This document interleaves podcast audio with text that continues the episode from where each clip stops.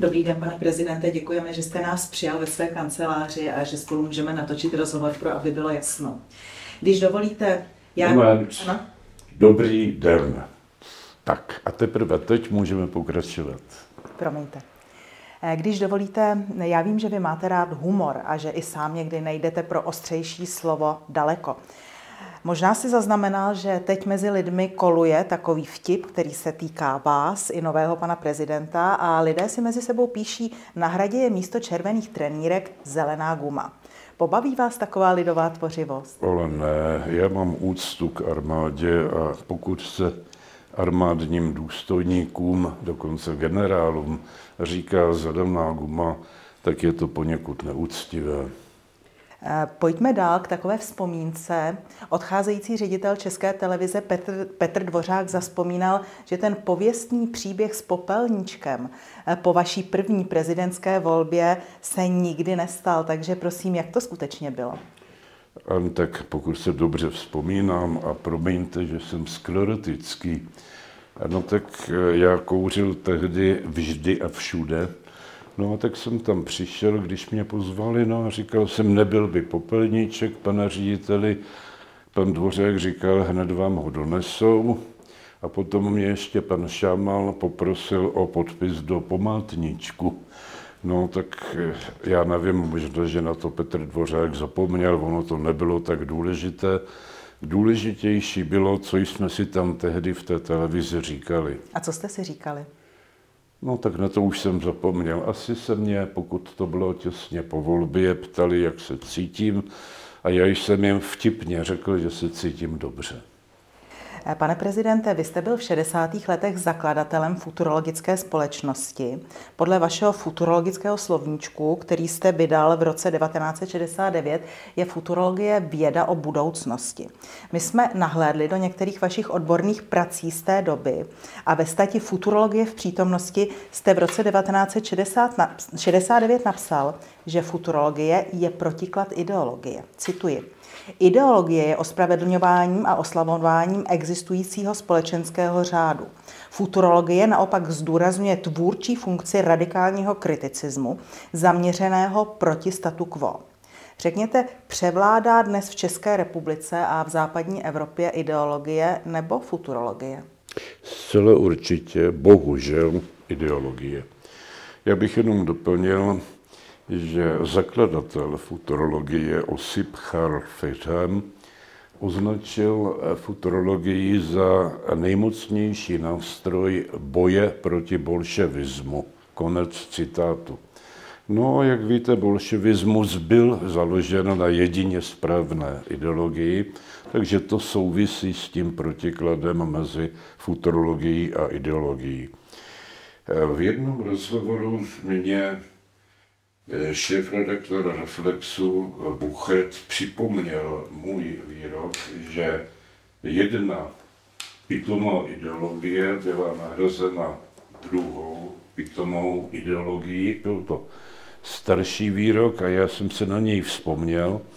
Tou druhou pitomou ideologií byla zelená ideologie. Takže po marxismu, leninismu nastoupila zelená ideologie. A jako každá ideologie, Marx tomu říkal falešné vědomí, i ona byla falešným vědomím, to znamená, také nás nutí, abychom věřili jediné poznané pravdě, zakázali auta se spalovacími motory a jak říká Greta Thunbergová, to je taková zasidlá pubertěčka, jestli ji znáte, Přesvědčila jsem své rodiče, aby se stali vegany. No tak dobře, tak nejezme maso, nejezme, eh, nejezděme v autech se spalovacími motory a bude nám dobře. Co může být podle vás důsledkem stavu, kdy ideologie je silnější než tvůrčí radikální kritika? Eh, důsledkem je, že elity zblbnou nebo dostanou strach a běžní občané, já říkám normální občané, nikoli obyčejní občané, protože každý z nás je svým způsobem neobyčejný, tak tedy normální občané se stáhnou do soukromí, to znamená podobně jako za komunismu, začnou jezdit na své chaty a chalupy, eh, v podstatě budou komunikovat pouze v rodině a nebudou se účastnit veřejného života. Ideologie eh, podle vás vydávají často, cituji, úpadek za pokrok, diktaturu za demokracii, otroctví za svobodu. Ano. Vy už jste zmínil pár rysů současné doby. Ono uzavření se do sebe, ono ježdění na chalupy. Mohl byste jmenovat ještě nějaké další, třeba ve vysoké politice, nebo v médiích, nebo v různých jiných oblastech společnosti, než jsou ty domácnosti? Mohl bych. Eh, víte, to, co jste říkala, to byla v podstatě citace Orwella. Jo. Ale v každém případě ten další rys, který u jedině správné ideologie nastává, je servilita. Chcete-li to nazvat jinak, tedy poslušnost. Ale poslušnost komu? Ne poslušnost vlastním občanům, kteří jsou pochopitelně voliči, ale poslušnost nějaké zahraniční moci. No tak eh, dříve jsme podléhali Kremlu a někdy se obávám, že když se zavelí na druhé straně země koule, tak my zasalutujeme a posloucháme. A říkám to jako člověk, který jednou zakázal vstup na hrad americkému velvyslanci, protože se vměšoval do našich vnitřních záležitostí. A mluvil jsem krátce potom s tehdy eh, prezidentem Putinem a ten byl takový spokojený a říkal, vy jste zakázal vstup americkému velvyslanci, to je dobře. A já mu říkal, pane prezidente, kdyby ruský velvyslanec v České republice udělal totéž, co udělal americký velvyslanec, tak mu ten vstup na hrad zakážu taky. To znamená, ta servilita, je úplně jedno, jestli ta servilita je na východě nebo na západě. Důležitý je, že nehájíte národní zájmy a že posloucháte cizí zájmy. Mohu se zeptat, jak tehdy reagoval Vladimír Putin? Usmál se. Vy jste také napsal v té futurologické publikaci, cituji, že pouze chápání pravdy jako budoucnosti umožňuje reálný optimismus i v situaci, kdy parciální neúspěchy vedou k pesimismu. Eh, jste z tohoto hlediska v dnešní době reálným optimistou? No, já jsem reálným optimismem, dokud budou existovat svobodné volby, paní Jano. Pak je stále ještě naděje a víte, že naděje umírá naposledy. Dokud budou existovat svobodné volby, věřím, že se najdou lidé, kteří budou dávat přednost eh, profesionalita před amatérismem a zejména kteří budou mít schopnost poslouchat i argumenty druhé strany. To znamená argumenty těch, s nimiž nesouhlasíte. Je velmi snadné poslouchat argumenty, s nimiž souhlasíte. Vy jste také varoval v té své vědecké stati před nežádoucí substitucí, tedy před nahrazováním životní úrovně investicemi. Když se nyní podíváme na reálný pokles příjmů občanů, historicky největší od sametové revoluce a zároveň na mohutné investice vlády do vojenských letounů, do obraných systémů, dochází k takovému nežádoucímu nahrazování? Ne, ne, ne, ne, ne, toto je to návodná otázka a s tou musím nesouhlasit. Pravda je někde úplně jinde. Podívejte se, armádní investice, konkrétně předražené stíhačky F-35 eh, místo Gripenu, je zbytečná investice. A samozřejmě, že když ji vydáte, tak snižujete ceteris paribus životní úroveň občanů. Ale například investice do dopravní infrastruktury nebo do bytové výstavby což jsou podle Keynese investice, které mají nejvyšší multiplikační efekt, to znamená, vyvolávají řetězou násobící reakci, vedou k ekonomickému růstu, tak tyto investice vám ve svém důsledku zvyšují životní úroveň, nikoli snižují. Takže naučte se rozlišovat dva typy investic. Investice takzvané neproduktivní, předražené, zbytečné a investice užitečné, které konec konců, byť s časovým odstupem, zvyšují životní úroveň. Vy jste ten svůj článek v sociologickém časopise skončil slovy, že k poznání vzdálených cílů je zapotřebí i racionální fantazie a k jejich realizaci energická a odvážná politika. Dá se podle vás naučit racionální fantazii a dá se naučit reálné odvážné politice? Je potřeba hodně číst, je potřeba hodně mluvit s moudrými lidmi.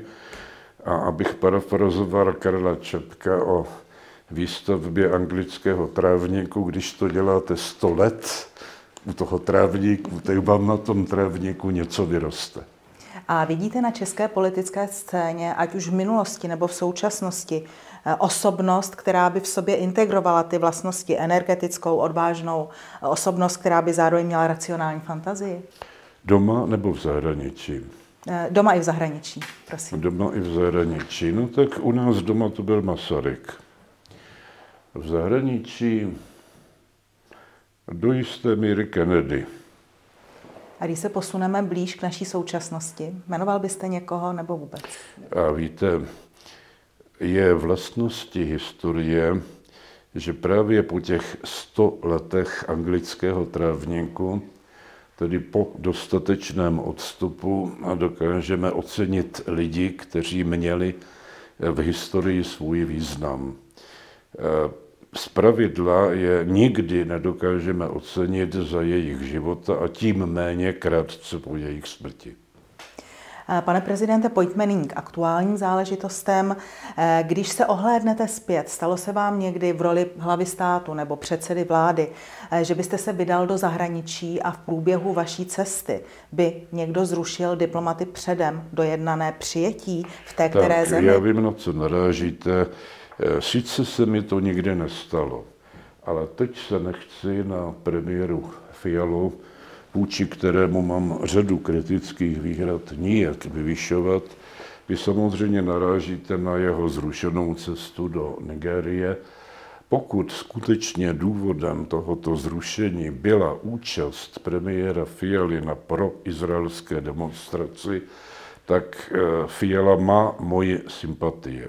A teď bych ještě s cynismem sobě vlastním dodal poznámku, že já tu fialovou cestu do Afriky pokládám za naprosto zbytečnou.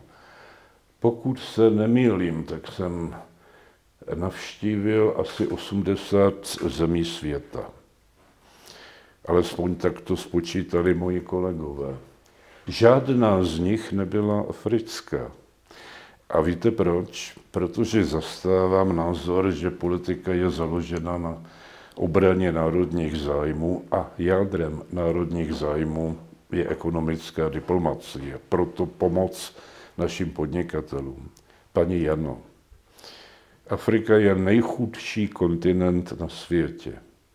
A vyvážet tam můžete buď z politických důvodů, někdy to dělá Čína, a Dělalo to i komunistické Československo, anebo proto, že eh, za to něco dostanete. Zpravidla to nebyl barter, tedy výměna zboží za zboží, ale výměna zboží za peníze. Africké země jsou tak chudé, že jsou zpravidla insolventní. Jsou zadlužené. To znamená, že očekávat, že naši podnikatele zbohatnou na obchodu s africkými zeměmi je nepoučená iluze. Tečka. Zastavme se ještě u jedné zajímavé zahraniční cesty. Premiérův poradce Tomáš Pojar nedávno navštívil Čínu. Jednal, jednal tam s vysoce postaveným čínským diplomatem, bývalým ministrem zahraničí, panem Wangem. A sám poradce pro národní bezpečnost Tomáš Pojar komentoval svou návštěvu Číny tak, že Česká republika nechce, aby se Čína dál zbližovala s Ruskem a vyjádřil naději, že jsme k tomu snad přispěli. Eh, vy jste byl v Číně několikrát. Má podle vás česká diplomacie takovou sílu, aby mohla ovlivnit zahraniční politiku Číny? Tak to nevím, asi ne. Já jsem se zpřátelil s čínským prezidentem. Nedávno jsem s ním měl videorozhovor, kde jsme si také říkali, že, a to byl můj názor, Čína, já jsem to ocenil, by měla eh, zaujmout vyváženou pozici eh, v tom rusko-ukrajinském konfliktu, právě proto, že by potom mohla hrát i roli mediátora. A jednou ten konflikt dojde tak daleko, že bude potřebovat mediátora. A teď si myslím, že země jako Turecko nebo Izrael, které také byly na čekacím listu, tuto šanci z nejrůznějších důvodů ztratili. Čína ji stále má. Jak se podle vás bude vyvíjet rusko-ukrajinský konflikt? Eh, já už jsem na to několikrát odpovídal, takže promiňte, že se trochu opakuji. Věřím, že je to konflikt takzvaně zamrzlý, konflikt, který je do značné míry prestižní, konflikt, který na jedné straně má velké rezervy v živé síle, to je Rusko, na druhé straně velké rezervy v moderních zbrojních technologiích, to je Ukrajina díky dodávkám ze západu. Tyto dvě rezervy se vzájemně do jisté míry vyruší a proto ten konflikt bude trvat velmi, velmi dlouho. Že bych si přál mír nebo při nejmenším příměří vzhledem k nesmírným lidským obětem je celkem samozřejmé, ale něco jiného je přání a něco jiného je realita. Pane prezidente, já teď budu mít takový dotaz, který je mi trochu trapný a kdyby se netýkal premiéra této země, tak ho asi vůbec nepoložím. Ale sociální sítě i média jsou plná toho, že se premiér Petr Fiala vydal na nákup do Německa a porovnával ceny a velikost balení. Například u Nutely to vše dělal eh, v kuchyni v Kramářově vile, nechal se u toho natočit a ještě hovořil o tom, že díky tlaku české vlády se opravdu snižují ceny potravin, i když tedy v tom zahraničí je to levnější. Co tomu říkáte? No víte, tak je dobré, když se premiér seznamuje s několika obecně známými skutečnostmi. Připadá mě to trochu časově opožděné.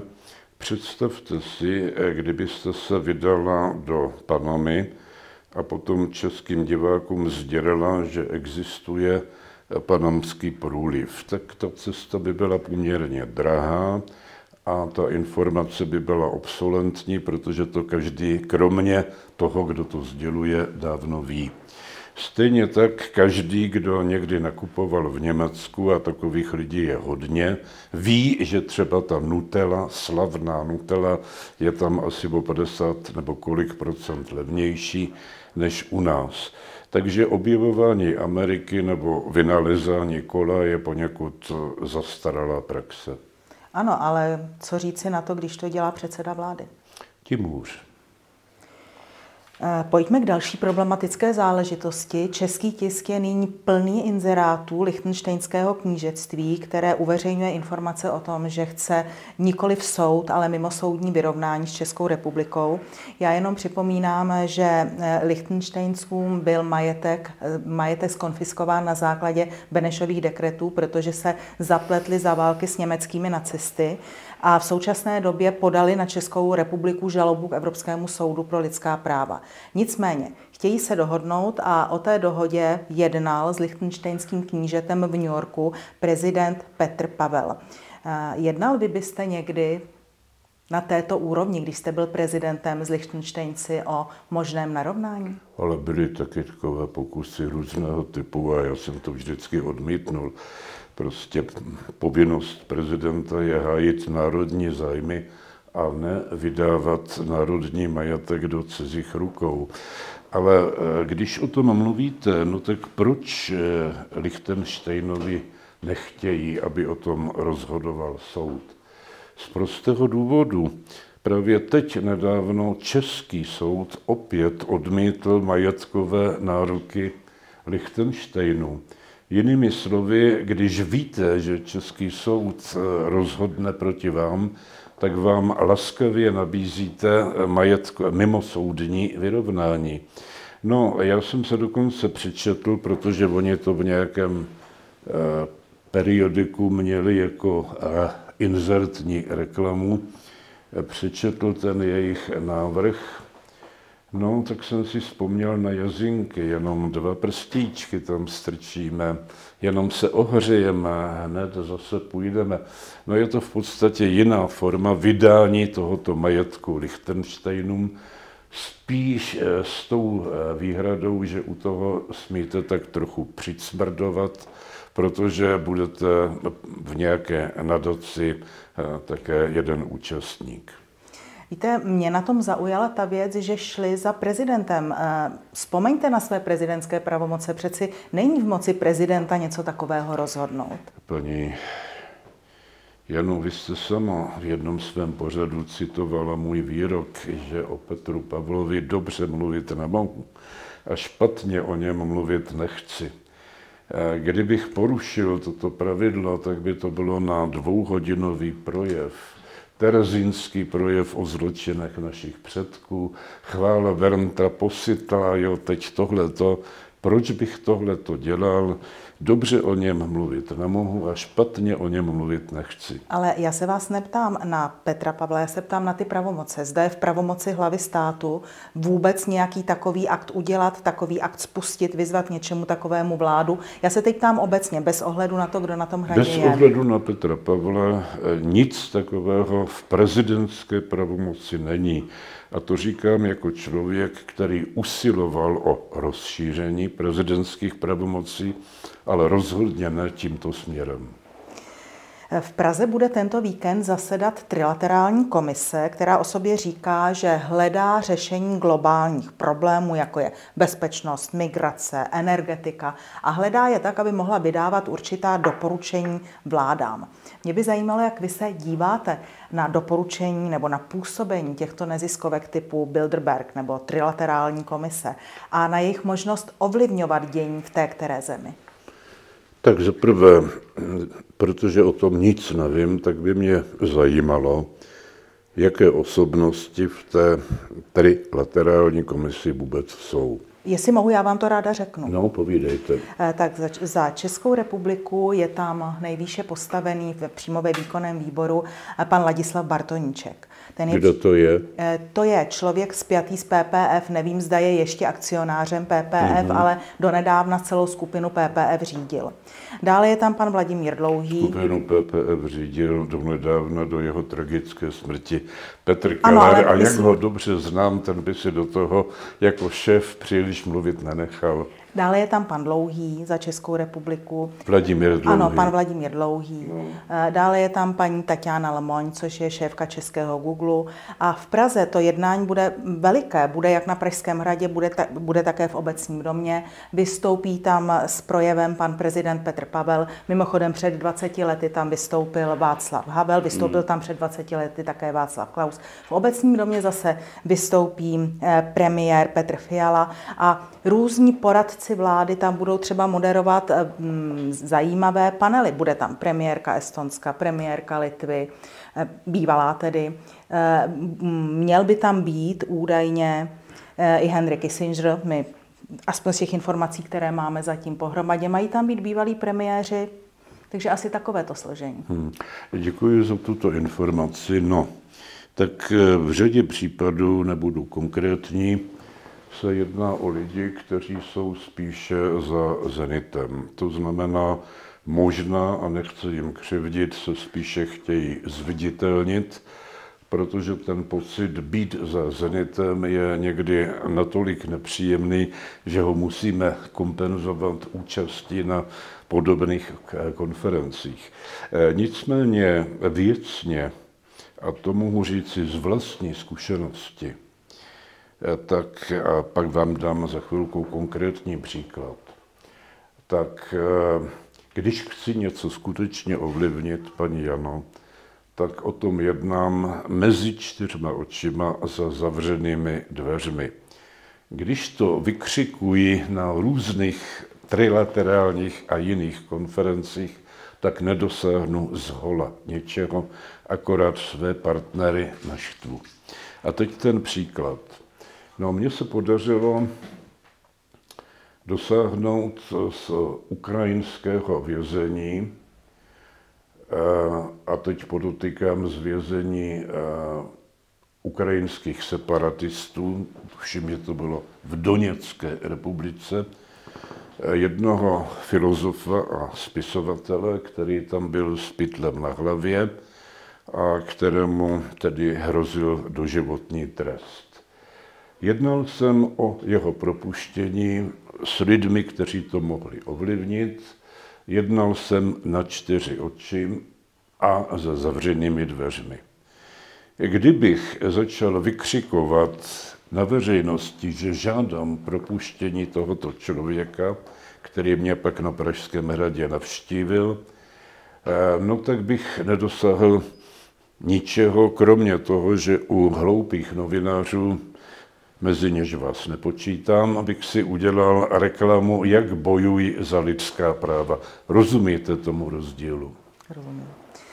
Ehm, my nyní zažíváme, a už to v našem rozhovoru zaznělo, nej, nejhlubší pokles životní úrovně od roku 1989.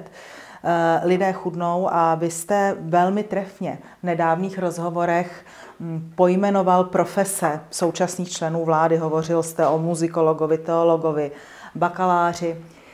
Ale ten problém mm, asi není jenom současný, ten problém je hlubší a má kořeny v minulosti. Kdy podle vás, pane prezidente, přišel buď to zlomový moment, anebo kdy nastala plíživá tendence, že občanům nevadí to, že Pre, premiérem je člověk, který jezdí nakupovat Nutelu a srovnává ceny, že ministrem školství je muzikolog, že ministr financí nemá odborné ekonomické vzdělání. Kdy nastal ten zlom? Pro boha, bylo... jak jste přišli na to, že to občanům nevadí? Kdo vám tohle napovídal? Tak by je nevolili, kdyby jim to vadilo. Prosím? Že asi by je nevolili, kdyby jim to vadilo.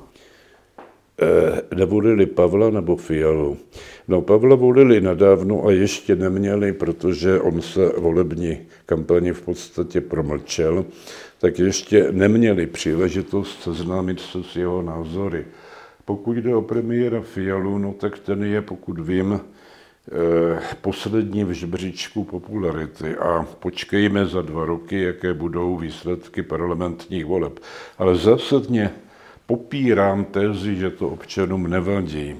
Eh, dobře, teď jim to asi, nebo z největší pravděpodobností vadí, ale mě by zajímalo, eh, kde došlo podle vás, když se podíváte zpět do historie po roku 89, k tomu zlomu, že se začali volit politici, kteří v podstatě, jak, jak vyplývá třeba i z vašeho vyjádření, a my to vidíme, jsou nekompetentní.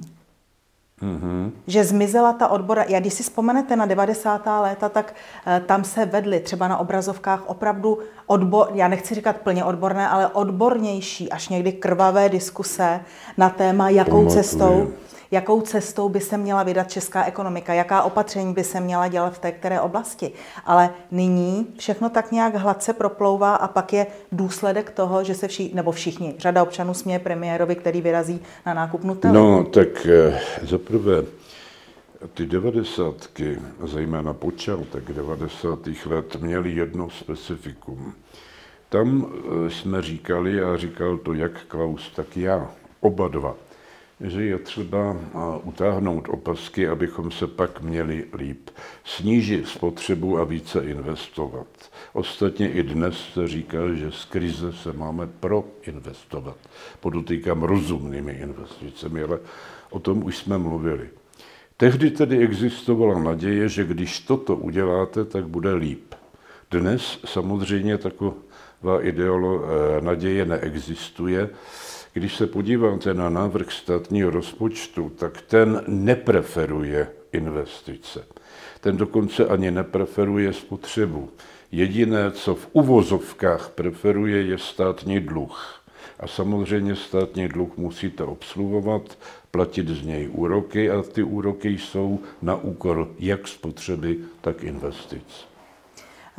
Pane prezidente, zanedlouho to bude 34 let od listopadu 1989. Eh, to byl moment, kde vy jste hrál velmi významnou roli, byl jste významným účastníkem a řečníkem těch událostí. Já jenom připomenu, že jste byl krátce, tuším v roce 68, členem KSČ, ze které jste vystoupil a Posléze jste měl potíže s hledáním práce. Bylo to tak, že vy jste neměl rád režim a režim v podstatě neměl, neměl rád vás. To tak bývá. Eh, jak se díváte na to, že 28. října převzali z rukou prezidenta Petra Pavla vyznamenání osobnosti, které podobně jako vy před rokem 1989 bojovali eh, proti režimu, někdy za to i trpěli ztrátou zaměstnání nebo nemožností eh, se realizovat a najednou jim nevadí, že přebírají vyznamenání od předsedy základní organizace KSČ. Víte, já jsem v tomhle velmi, velmi tolerantní. Za prvé, už jsem říkal několikrát, že je na prezidentovi republiky, komu vyznamenání udělí.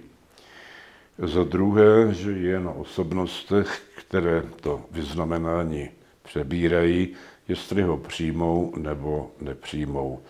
No a jestli má být eh, struktura těch vyznamenaných taková, aby představovala jakési pukání prezidenta, tak to je opravdu jeho věc.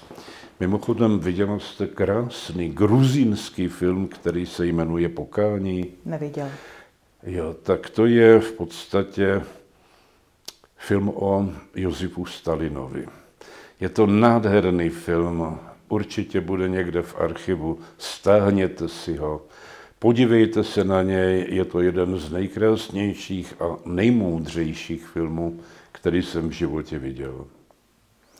Pane prezidente, když dovolíte, já vás neřadím, nebo my vás, aby bylo jasno, neřadíme jenom mezi politiky, ale také mezi významné intelektuály. Zejména když zpětně čteme všechno to, co, vy jste, eh, co jste napsal. A Jeden z vyznamenaných, eh, bývalý dizident, ministr kultury a první předseda poslanecké sněmovny Milan Uhde řekl, cituji, Sám jsem jako 20-letý strašně bloudil a možná neskromně si myslím, že jsem postupně dospíval a zrál. Na to tež má právo i prezident Pavel. Nejsme géniové, kteří téměř hned od, po narození věděli vše.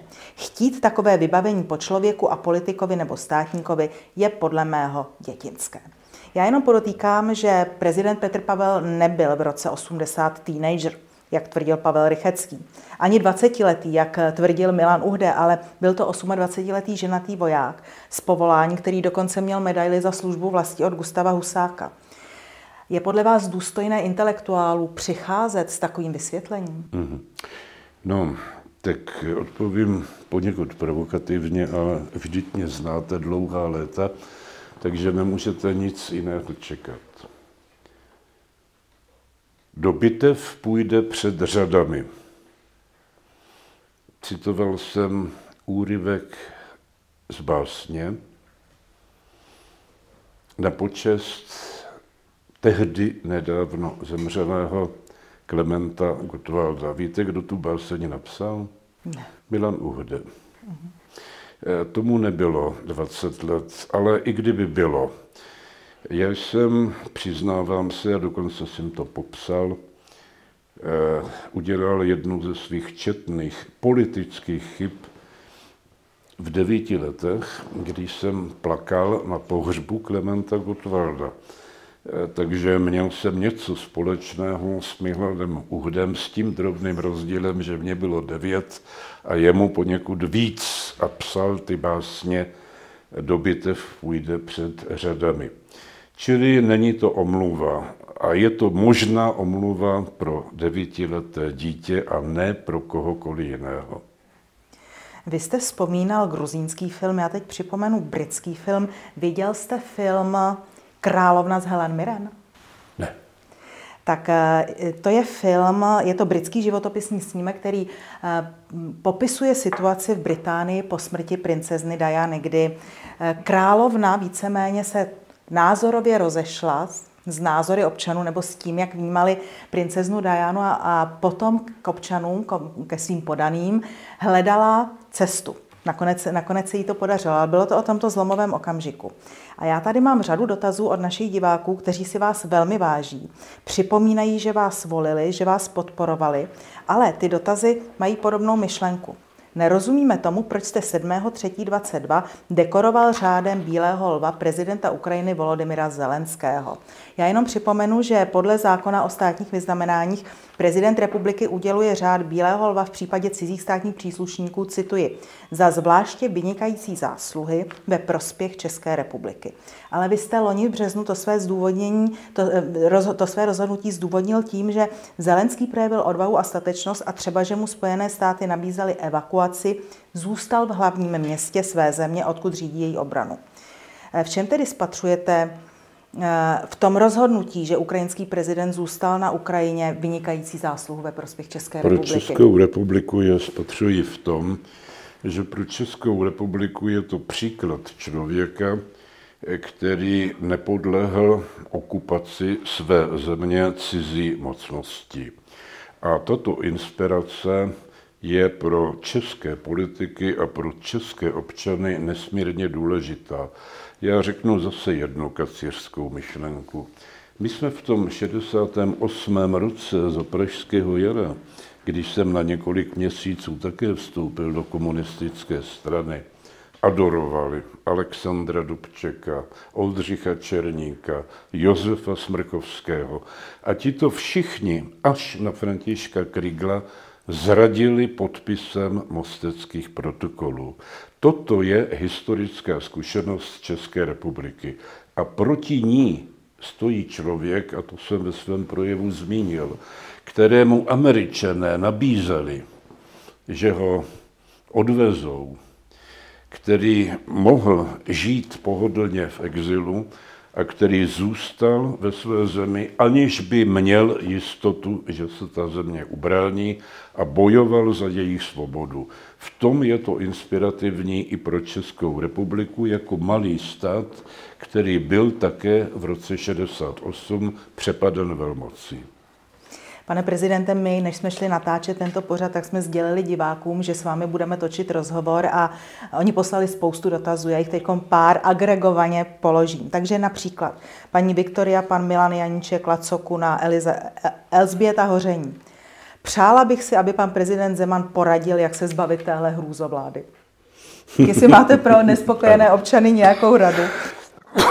Já nepoužívám termín hrůzovláda, ale jednou jsem řekl, že mě náš eh, politický život eh, připomíná hru, kterou napsal idiot a kterou režíruje kreten. Takže přeloženo eh, z jazyka hrůzovlády do jazyka divadelní hry jsou v podstatě dvě možnosti, jak se toho zbavit. Ta první jako divák odejít z divadla.